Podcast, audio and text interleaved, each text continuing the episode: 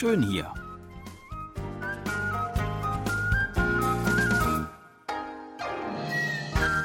Ausflugstipps für Korea mit Jan Dirks.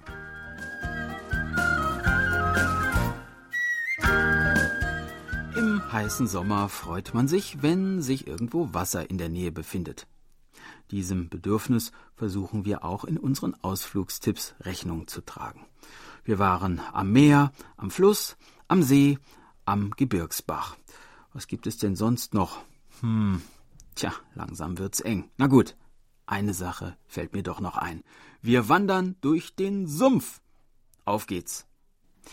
In der Provinz Südgyeongsang im Landkreis Changyeon liegen die Feuchtgebiete von Upo, die sich aus verschiedenen Sumpfarealen zusammensetzen und mit einer Fläche von über 5500 Quadratkilometern das größte natürliche Sumpfgebiet Koreas darstellen.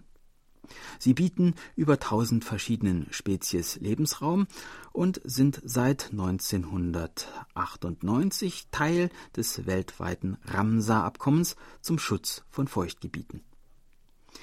Die Schätzungen über das Alter dieses Sumpfgebietes gehen weit auseinander.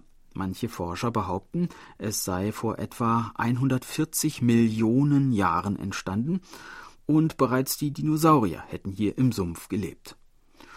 Und tatsächlich wurden hier auch Dinosaurier-Fußabdrücke gefunden.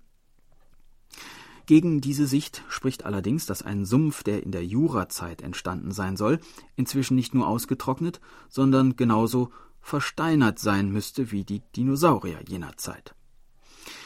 Etwas plausibler klingen daher Vermutungen, die davon ausgehen, dass das Feuchtgebiet vom Wasser des Flusses Nakdong gespeist wird und die das Alter dieser Landschaft auf etwa 7000 Jahre beziffern. Immer noch alt genug.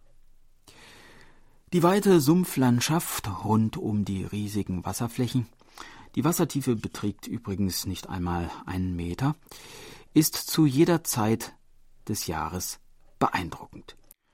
Im Frühling blühen allerlei Blumen auf den ringsumliegenden Wiesen und nun im Sommer kommen viele Wasserpflanzen hinzu, beispielsweise die gelbblühende Seekanne, der Lotus, Wassernüsse und Wasserhyazinthen.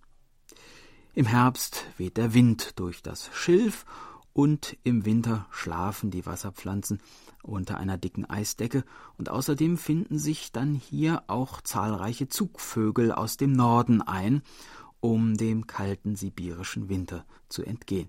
Weißstörche, Kraniche, Löffler, Schwäne und Wildgänse.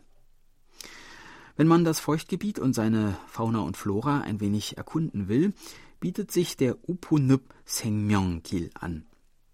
Ein 8,7 Kilometer langer Rundwanderweg, der die vier Sumpfareale Upo, Mokpo, Sajipo und Jokjibol miteinander verbindet, zwischen den Seen entlang führt und auch mit dem Fahrrad befahrbar ist. Am Wegesrand gibt es verschiedentlich Aussichtswarten, von denen aus sich die Wasservögel, wie beispielsweise Reiher, Enten und Wasserhühner, beobachten lassen. Sehenswert und informativ ist auch das Ökozentrum Uponip, das sich gleich am Eingang des Naturschutzgebietes befindet. Für eine Eintrittsgebühr von umgerechnet 1,50 Euro sind dort unter anderem ein Miniaturmodell des Naturschutzgebietes zu sehen und auch verschiedene Ausstellungen zum Lebensraum Sumpf und zur dortigen Tier- und Pflanzenwelt. Wenn man sich zunächst hier im Infozentrum ein wenig umgesehen hat, geht man mit noch größerem Verständnis durch die Sumpflandschaft und macht mit dem Blick des Wissenden möglicherweise noch mehr Entdeckungen als ohnehin schon. Also, liebe Naturfreunde, Fernglas und Mückenspray einpacken und dann ab in den Sumpf.